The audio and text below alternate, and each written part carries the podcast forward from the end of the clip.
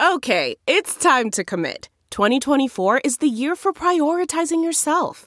Begin your new smile journey with Byte, and you could start seeing results in just two to three weeks. Just order your at home impression kit today for only $14.95 at Byte.com. Byte Clear aligners are doctor directed and delivered to your door. Treatment costs thousands less than braces. Plus, they offer financing options, accept eligible insurance, and you can pay with your HSA FSA. Get 80% off your impression kit when you use code WONDERY at Byte.com. That's B-Y-T-E dot com. Start your confidence journey today with Byte. Delve into the shadows of the mind with Sleeping Dogs, a gripping murder mystery starring Academy Award winner Russell Crowe. Now available on digital. Crowe portrays an ex homicide detective unraveling a brutal murder he can't recall. Uncovering secrets from his past, he learns a chilling truth. It's best to let sleeping dogs lie. Visit sleepingdogsmovie.com slash Wondery to watch Sleeping Dogs, now on digital. That's sleepingdogsmovie.com slash Wondery. Thanks for listening to Unchained, your no-hype resource for all things crypto on the Coindesk Podcast Network. You can also listen to the episodes on the Unchained feed earlier if you subscribe there. Plus, check out all our content on our website, unchainedcrypto.com. I would agree with your assessment that this is not going well for SBF. The evidence is utterly overwhelming. I don't think there has been a cohesive theme or narrative to the defense. It is hard for the defense sometimes to have a theme when they are basically only have cross examination.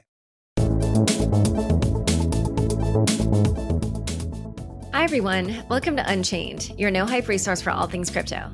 I'm your host, Laura Shin, author of The Cryptopians. I started covering crypto eight years ago, and as a senior editor at Forbes, was the first mainstream media reporter to cover cryptocurrency full time.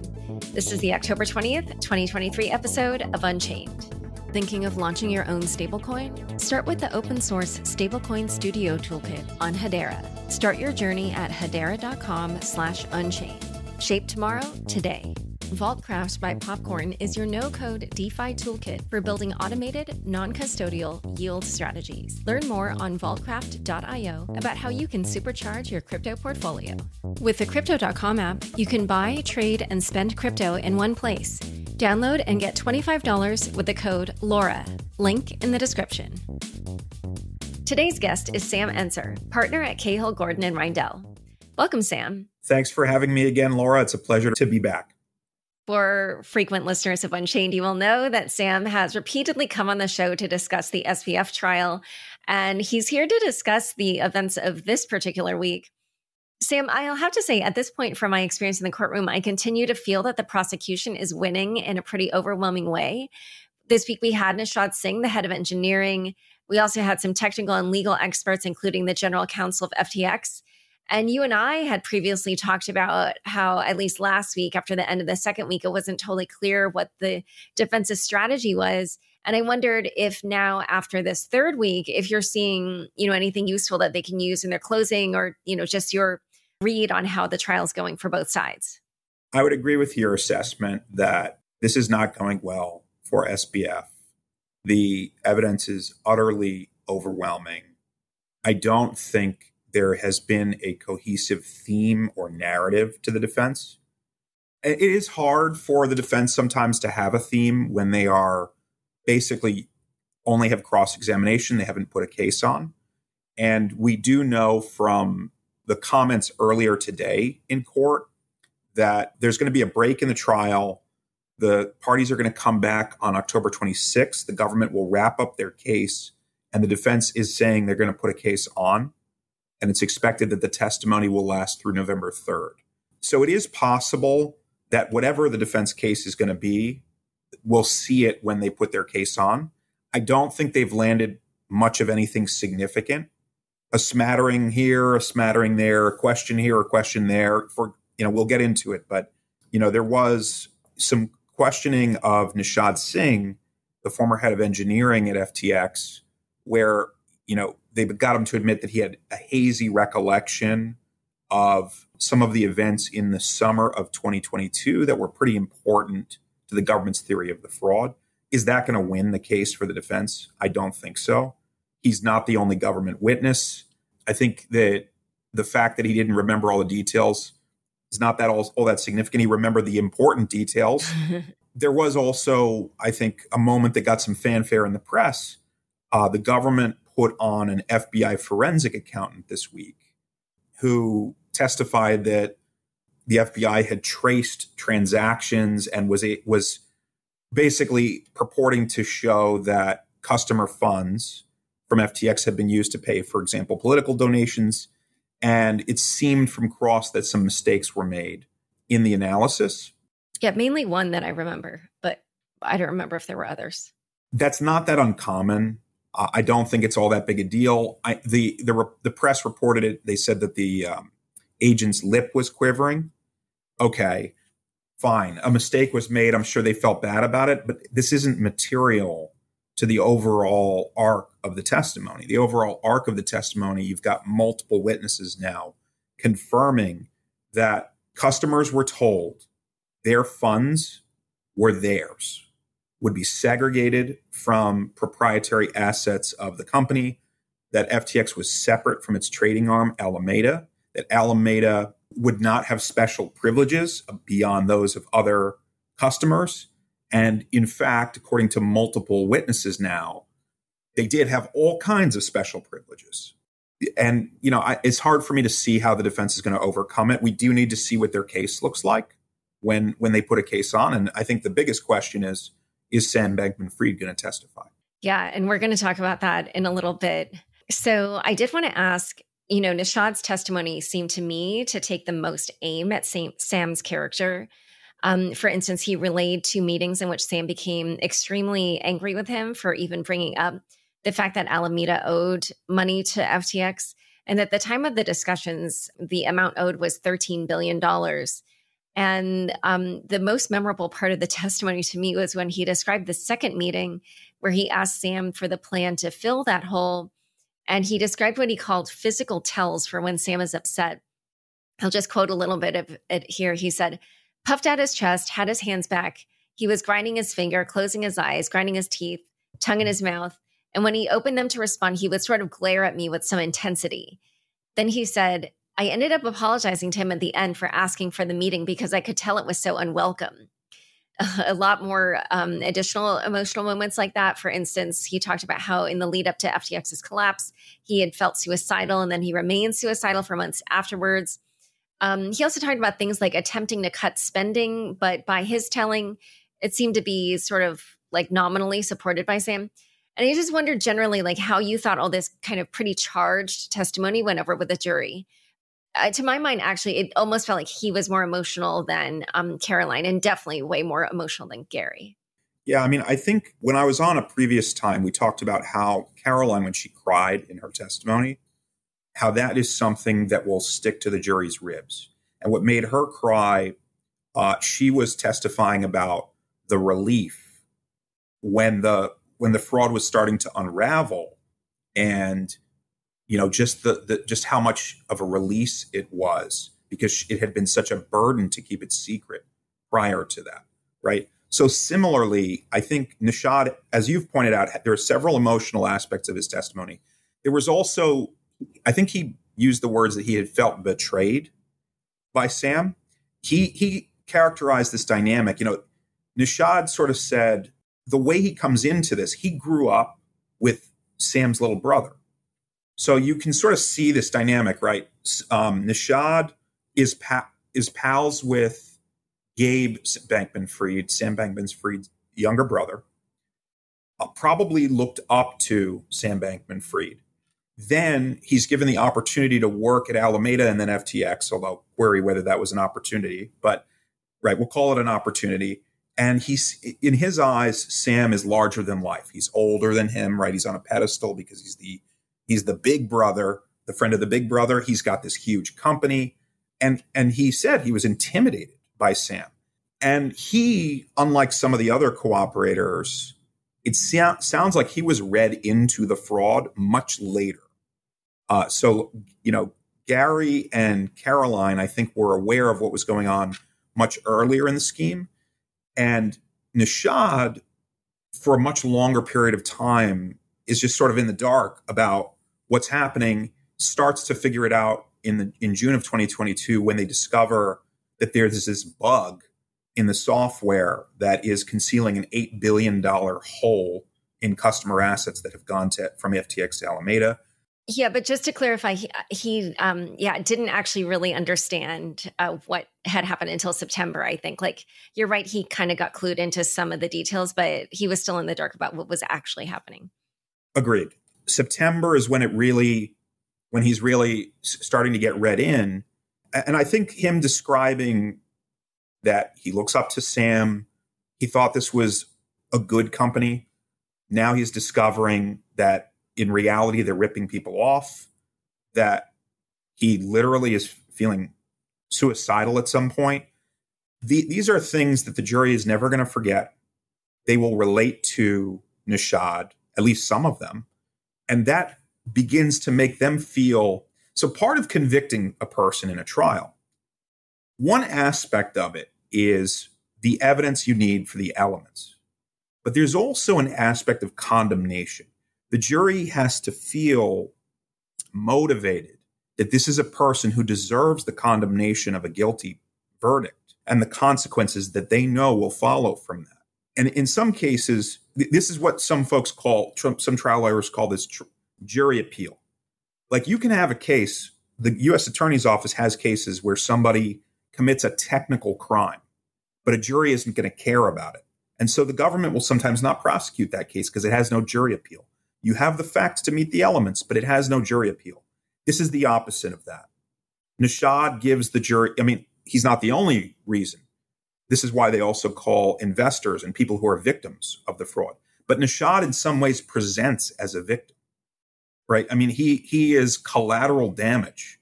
He thought he was helping to build something. In reality, he was aiding and abetting a major fraud, and he benefited from it, and he went along with it, and he's accepting responsibility for that and he's going to have consequences for that but he does in a way present like a victim and that is is giving you that piece of okay we got to condemn this person well one thing that i did want to ask though too is in the cross-examination the defense definitely went after nishad's own character a lot harder than they did with the other witnesses at least in my opinion um, some of the stuff though that happened i didn't fully understand they were questioning about the quote unquote loans which uh, you know, as he pointed out, because there was never any um, detailing of like him having to pay them back. He didn't even know if they were actually loans or what.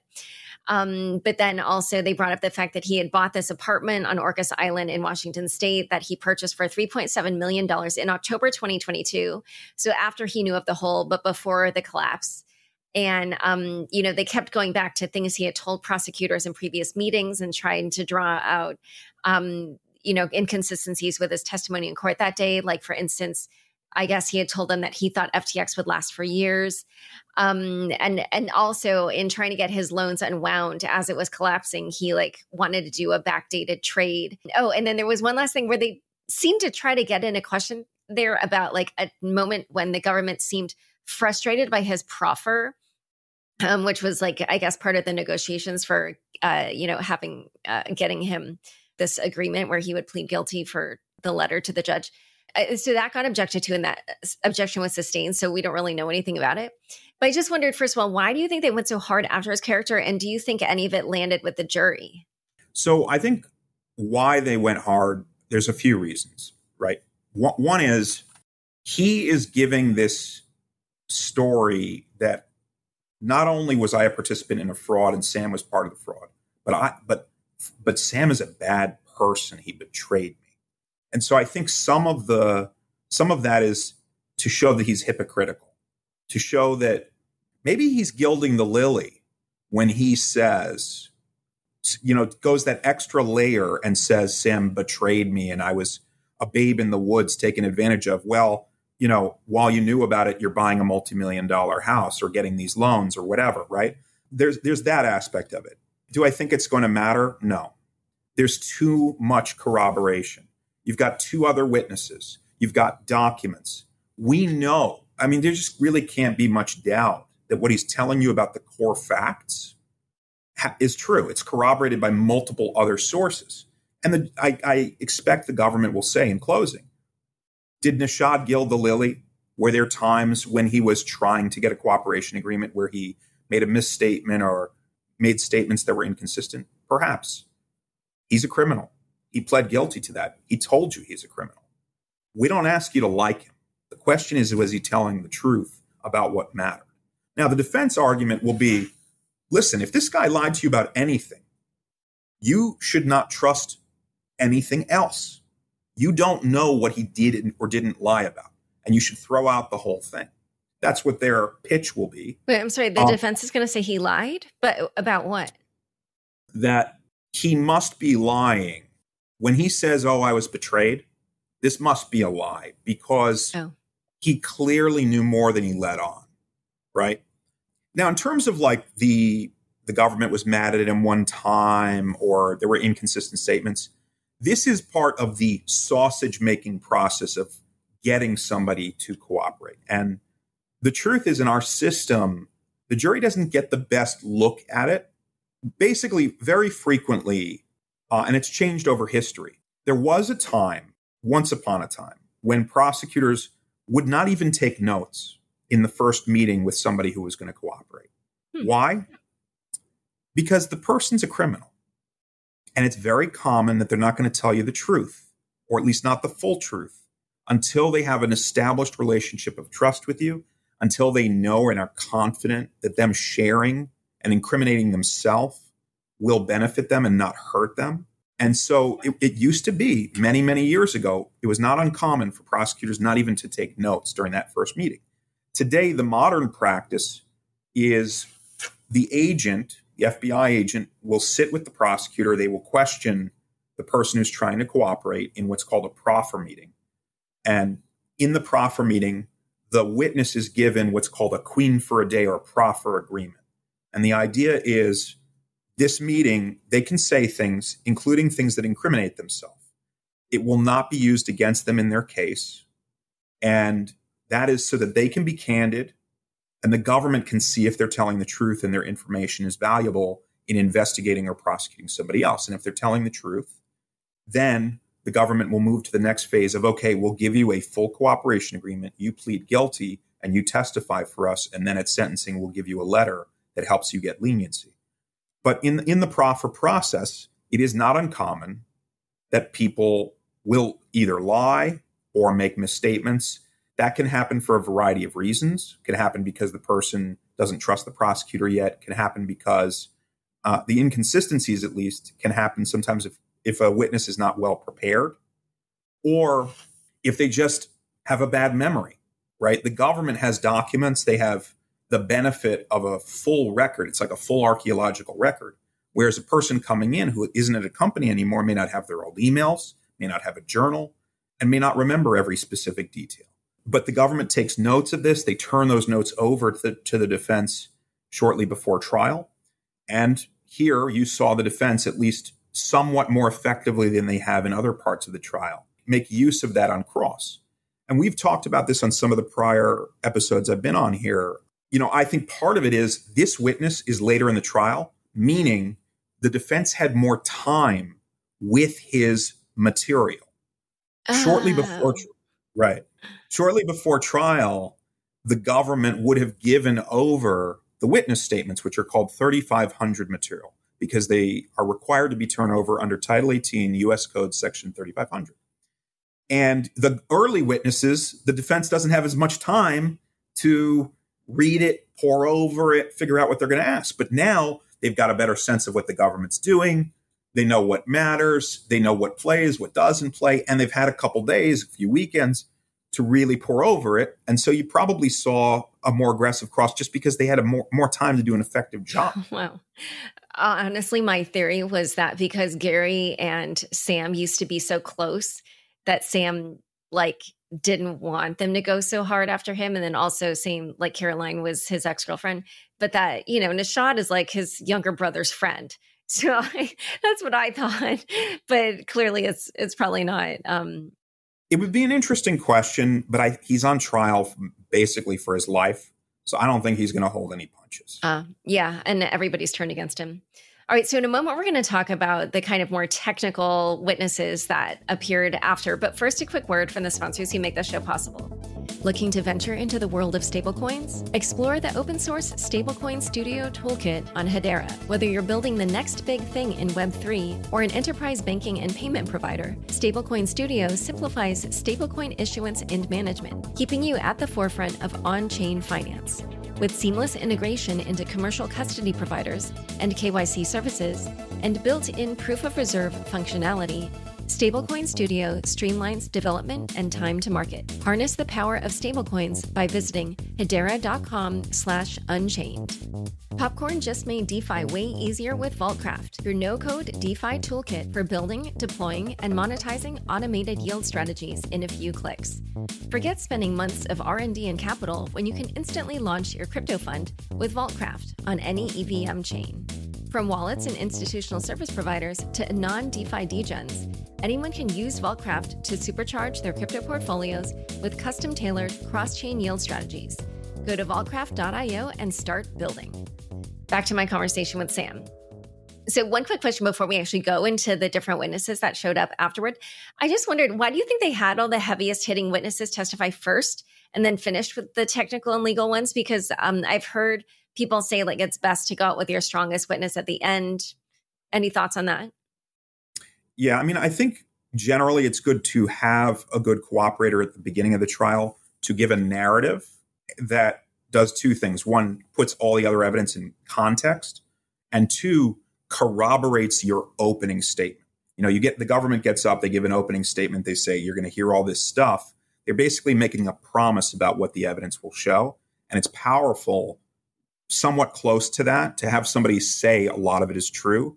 And so the jury starts to give you credibility. Okay, the government's telling the truth. What they say is correct. I see when they say something, it's right. But you also do, it's good to have a cooperator or a powerful witness towards the end because for two reasons. One, you want it near closing so that it's in the jury's memory when they're going to hear your arguments in closing and then ultimately deliberate and make a decision.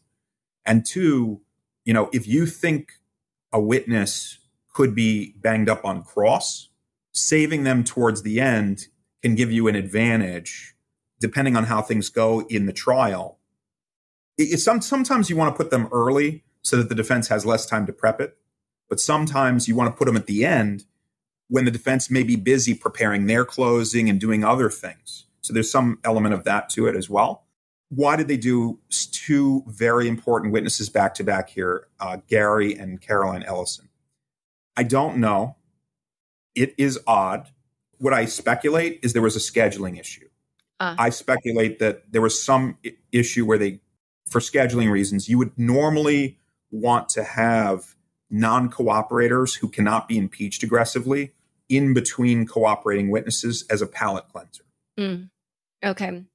So I now want to definitely talk about this accounting professor from Notre Dame, Peter Easton, who did this financial flows analysis.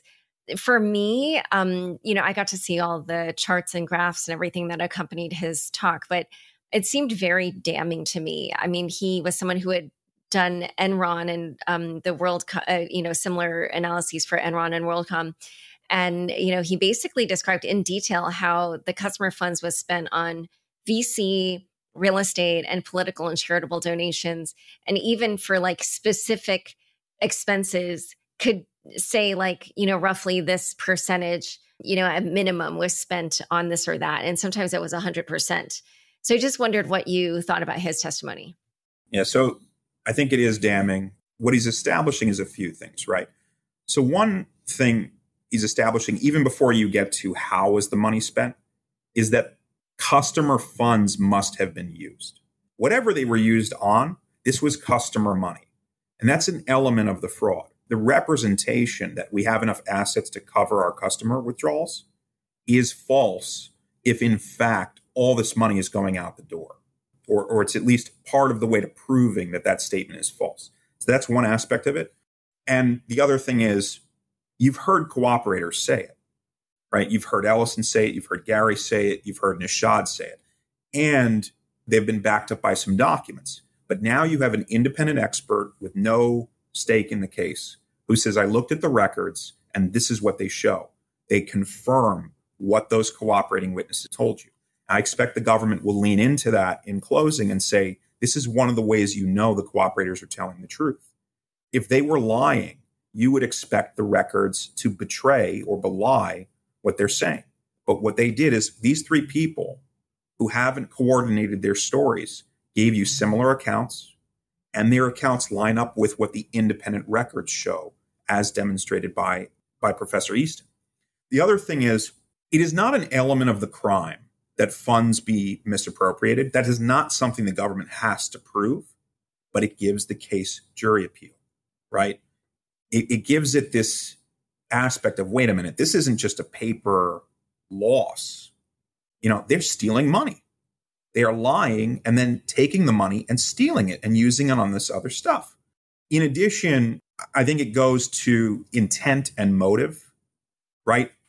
Part of what's implied in Professor Easton's testimony is that so much of this money is coming out, it has to be customer money, money. And therefore, if, if, if that's true, if that's the volume, a CEO who was as involved in the details as SBF was must have known that, right? So it goes to the criminal intent aspect. Um, yeah, I um, definitely have just been thinking like why why was this such a motivating factor for him because martin shkreli has been doing some tweets where he says like sam did all this just to like make some vc investments um which it it's so confusing. Who knows what was in his mind? But anyway, let's move on to the testimony of Can Sun, which happened Thursday, the day before this comes out. Um, this was pretty interesting because, you know, he was the person sort of in charge of legal affairs at FTX. And he did not know anything about what was going on until November 7th. Well, I guess uh, he he learned about something in August, um, but didn't think it was being used, which was the ability for Alameda to go negative. Um, but anyway, I was curious, like, you know, what stuck out to you from his testimony?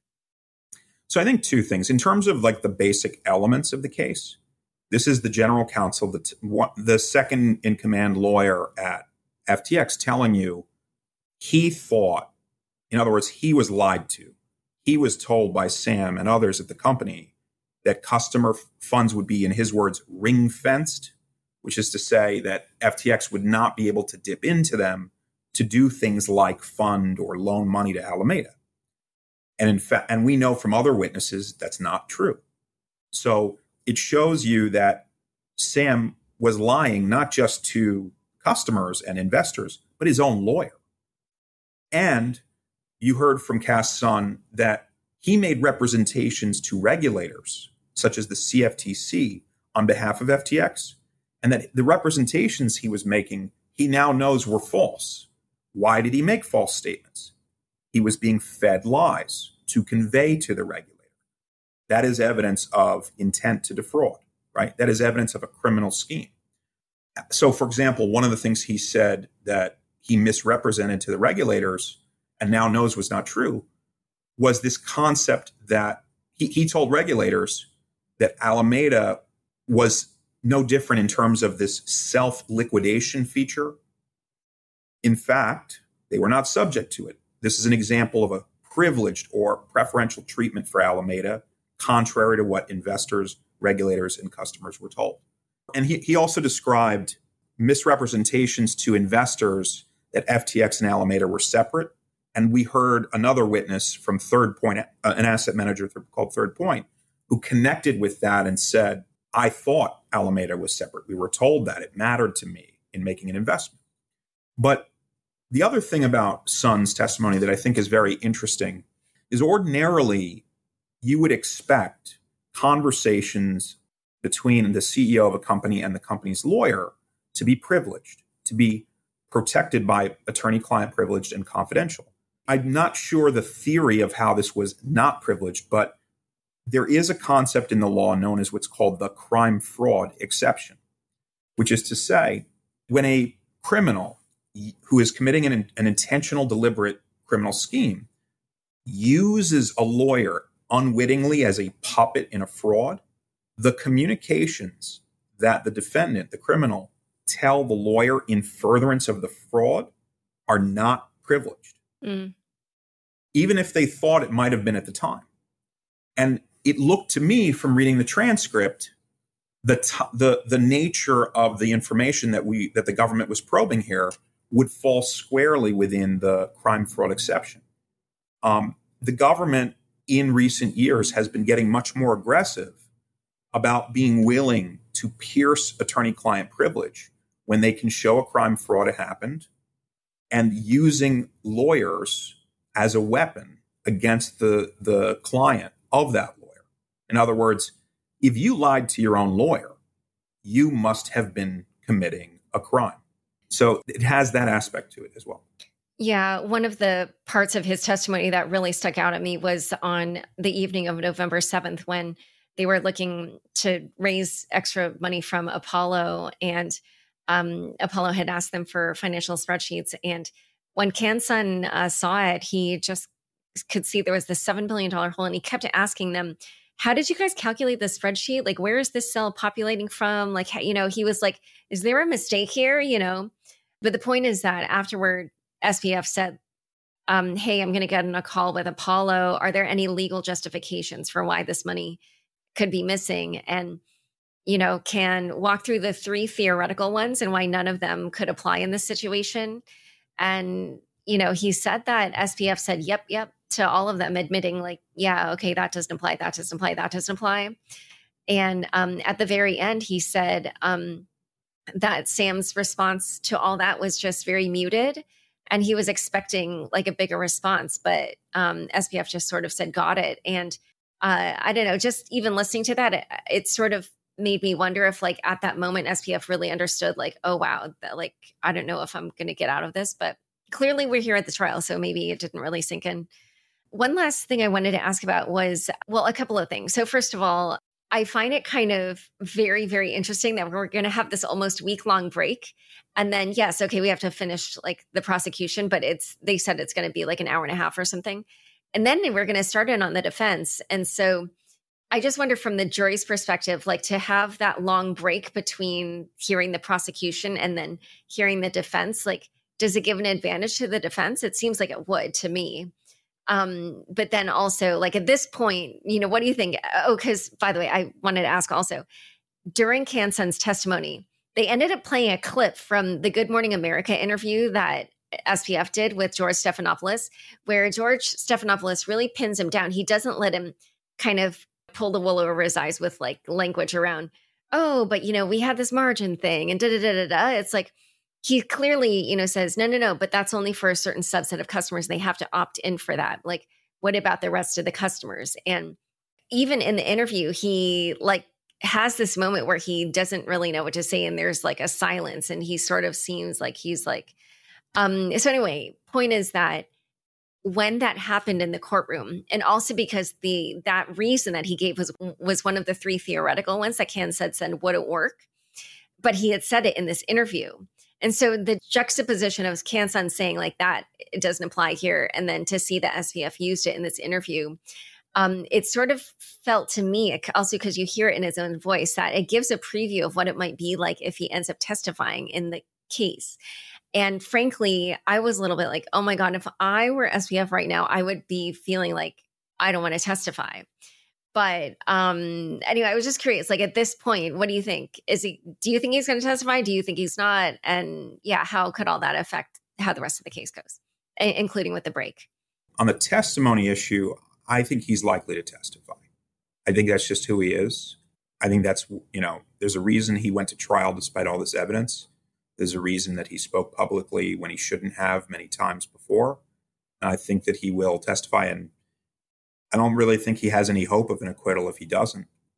I still, if I was his lawyer, would encourage him not to testify. I think that he probably is getting convicted either way, and testifying could hurt him very badly, make his situation worse for sentencing purposes. But I think my my gut is that he testifies. And you raise a good point about Can Sun. I, I forgot, but you're right that one of the important parts of his testimony was going over the terms of service.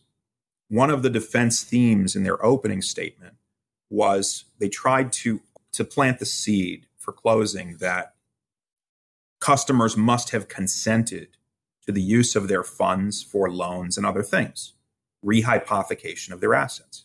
And Can Sun was very clear. He wrote the terms that were updated and used for a key period. They were crystal clear that the funds could not be used that way, which means customers were being told this. And another witness who testified was a, a customer who said they didn't read the terms, but it was that that was their understanding that their funds would not be loaned out, wouldn't be rehypothecated.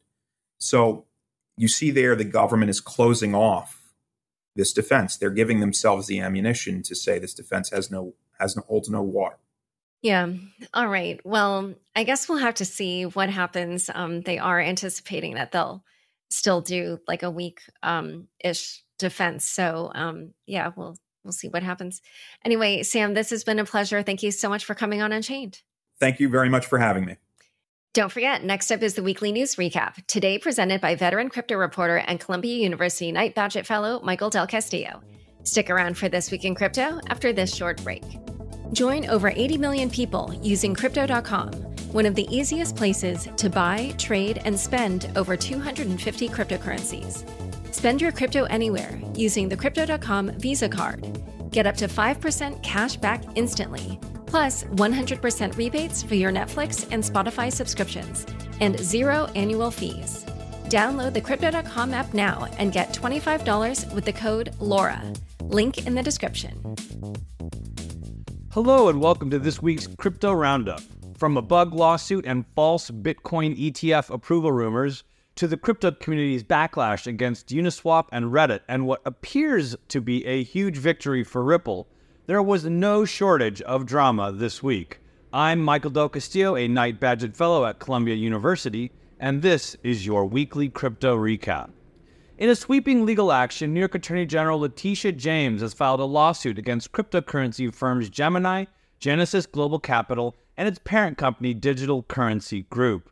The lawsuit alleges that these companies defrauded more than 230,000 investors including at least 29,000 New Yorkers out of over $1 billion. The core of the case revolves around an investment called Gemini Earn, which was promoted as a low risk venture. However, internal analysis revealed that Genesis was financially unstable, a fact that was not disclosed to investors. On Thursday, New York Attorney General Letitia James alleged in a statement that, quote, these cryptocurrency companies lied to investors and tried to hide more than a billion dollars in losses. And it was middle class investors who suffered as a result. The lawsuit also implicates Soichiro Michael Moro, former CEO of Genesis, and Barry Silbert, CEO of Digital Currency Group, accusing them of attempting to conceal over $1.1 billion in losses. The legal action being pursued at the same time James is prosecuting former U.S. President Donald Trump for alleged fraud seeks to ban all three companies from the financial investment industry in New York and is asking for restitution for defrauded investors. The U.S. Securities and Exchange Commission has dismissed all allegations against Ripple CEO Brad Garlinghouse and Executive Chairman Chris Larsen, the company said in a statement on Thursday afternoon. This marks the third consecutive victory for Ripple following a July 2023 ruling that the programmatic sales of XRP tokens to retail investors through exchanges are not security transactions. The SEC had previously attempted an appeal, which was also denied. While many saw this as bullish for Ripple, crypto lawyer Catherine Kirkpatrick offered some caution. She wrote, quote, the SEC has voluntarily dismissed the case against Ripple execs. This means they can proceed to appeal the Ripple decision much sooner. Otherwise, they would have had to wait until the conclusion of that trial in late spring. The crypto community experienced a roller coaster week, beginning with heightened optimism last Friday. The U.S. Securities and Exchange Commission chose not to appeal a court ruling on Grayscale's Bitcoin Trust conversion to a spot ETF, fueling investor confidence. Bitcoin saw an immediate reaction, narrowing Grayscale Bitcoin Trust discount to 12.5%, according to YCharts meaning there are more shares in the market than people who wanted to buy them. That's a far cry from the 43% premium GBTC was trading at in July 2019, also according to YCharts. but a 74% increase from the all time low last December of a 49% discount. However, the jubilance was short lived. Early Monday, a tweet from news site Cointelegraph falsely claimed that BlackRock's Bitcoin ETF had received SEC approval. The misinformation propelled Bitcoin from $27,900 to over $30,000 within minutes, only to revert to $28,103.80 after the tweet was first edited to read reportedly and then deleted altogether. In the meantime, $136 million worth of short contracts liquidated as the price rose, according to data from CoinGlass, and another $51 million was lost when it dropped. Cointelegraph later issued an apology claiming an internal investigation was underway and that their standard procedure for verifying sources was not followed. The false news led to some on social media to wonder if the market may have been intentionally manipulated. On Monday, Uniswap Labs, developer of the open source Uniswap protocol, announced a 0.15% swap fee on the user interface it built for the Uniswap marketplace, including those on trading pairs ETH, USDC, USDT, and Wrapped ETH or WETH, among others. Founder Hayden Adams wrote on social media that the fee aims to, quote, continue to research, develop, build, ship, improve, and expand crypto and DeFi, end quote, and is separate, importantly, from the Uniswap protocol fee governed by Uni token holders. The fee applies only to trades made through Uniswap Labs, web and mobile interfaces, which account for about 35 to 40% of all trades on the platform. Notably, the move comes after a failed governance vote earlier this year to activate fees to use the Uniswap protocol itself. The Uni token holders were promised governance rights and the ability to propose and vote on code changes to the Uniswap protocol that now ties together a network of 300 applications built on the open source software. Importantly, each app is able to monetize how its developers see fit. Despite their role in governing this ecosystem, Uni token holders won't benefit from the new revenue stream. The gray area that arises from Uniswap Labs, both building the protocol itself and the largest app on the protocol, has sparked a heated debate within the crypto community. Supporters like AJ Warner, Chief Strategy Officer at Off Chain Labs, commend the fee as a positive step for Uniswap's continued development.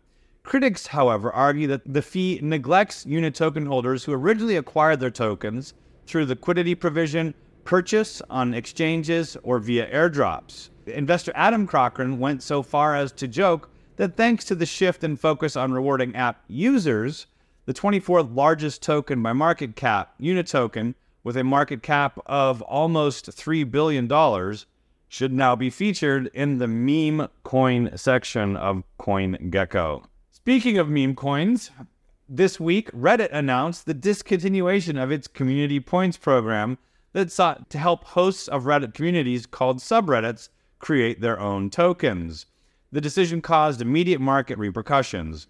The Ethereum based tokens Moon and Brick, specific to the R cryptocurrency subreddit and R Fortnite BR subreddit, saw their values plummet by 84% and 40%, respectively. The abrupt end to the Community Points program has left many questioning the platform's commitment to its user base. The decision has been met with strong backlash from the Reddit community, with users expressing sentiments like, quote, a rug pull is not taken lightly, end quote, and, quote, you guys crushed thousands of people's dreams and fortune within seconds. This week, the crypto industry experienced a concerted effort to combat illicit activities. Tether, the issuer of the world's largest stablecoin, USDT, froze 32 addresses linked to suspicious activities in Israel and Ukraine, containing around $870,118. Newly appointed Tether CEO and longtime figurehead Paolo Ardoino wrote in a blog post on the company's site, quote, cryptocurrency is a powerful tool, but it is not a tool for crime. As reports indicate that Hamas may have raised millions through crypto ahead of the attacks in Israel, U.S. Senator Elizabeth Warren joined over 100 lawmakers in sending a letter to the administration of U.S. President Joe Biden expressing concern over crypto finance terrorism. The letter urged, quote, strong action to thoroughly address crypto illicit finance risks, end quote. The U.S. Treasury also imposed sanctions on Gaza based crypto businesses for alleged support to Hamas, according to a Coindesk report. FTX bankruptcy estate put forward a significant update in its ongoing Chapter 11 case.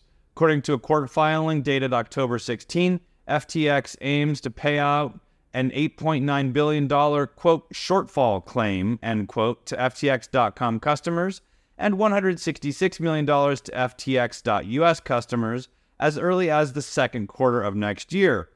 John J. Ray III, CEO and Chief Restructuring Officer at the FTX debtors, described the settlement as a, quote, major milestone, end quote, adding that it, quote, created enormous value from a situation that easily could have been a near total loss for customers. End quote.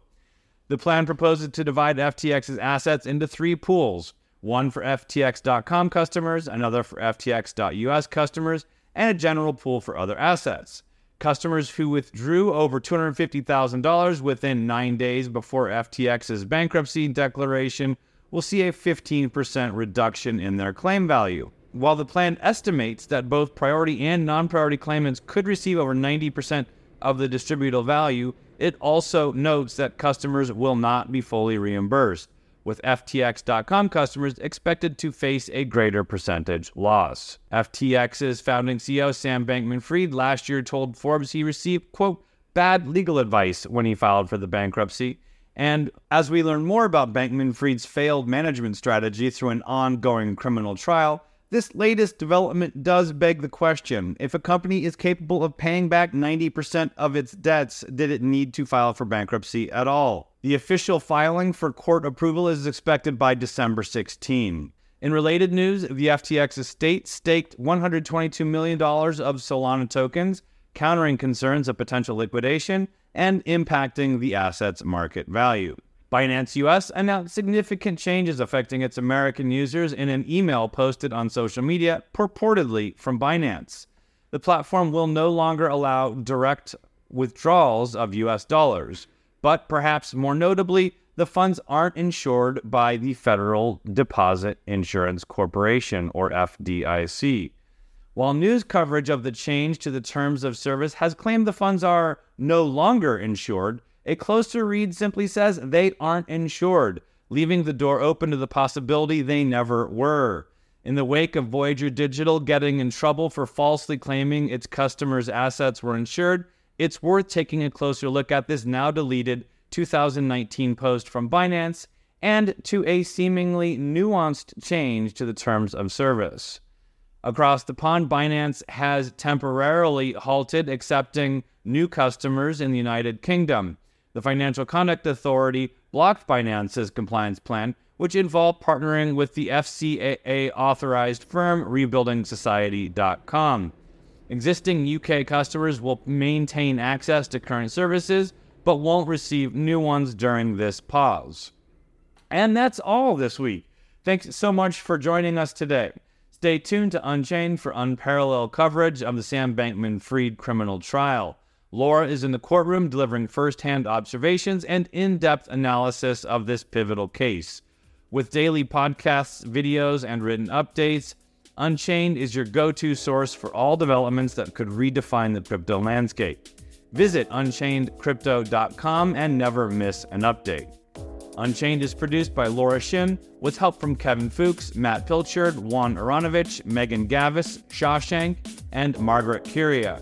The weekly recap was written by Juan Aranovich and edited by myself, Michael Del Castillo. Thanks so much for listening and looking forward to chatting with you next week.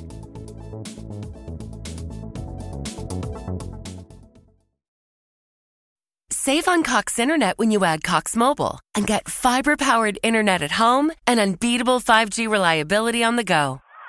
So whether you're playing a game at home, yes, cool, or attending one live, you can do more without spending more. Learn how to save at cox.com slash internet. Cox Internet is connected to the premises via coaxial cable. Cox Mobile runs on the network with unbeatable 5G reliability as measured by Ookla LLC in the U.S. to H 2023. Results may vary, not an endorsement. Other restrictions apply. You know how to book flights and hotels. All you're missing is a tool to plan the travel experiences you'll have once you arrive. That's why you need Viator. Book guided tours, activities, excursions, and more in one place to make your trip truly unforgettable. Viator has over 300,000 travel experiences to choose from. Everything from simple tours to extreme adventures and all the niche, interesting stuff in between. So you can plan something that everyone you're traveling with will enjoy. Real traveler reviews give the inside scoop from people who've already been on the experiences you're considering. So you can plan with confidence. Free cancellation helps you plan for the unexpected. And 24 7 customer support means you can travel worry free. Download the Viator app now and use code Viator10 for 10% off your first booking in the app. Find travel experiences for you. Do more with Viator.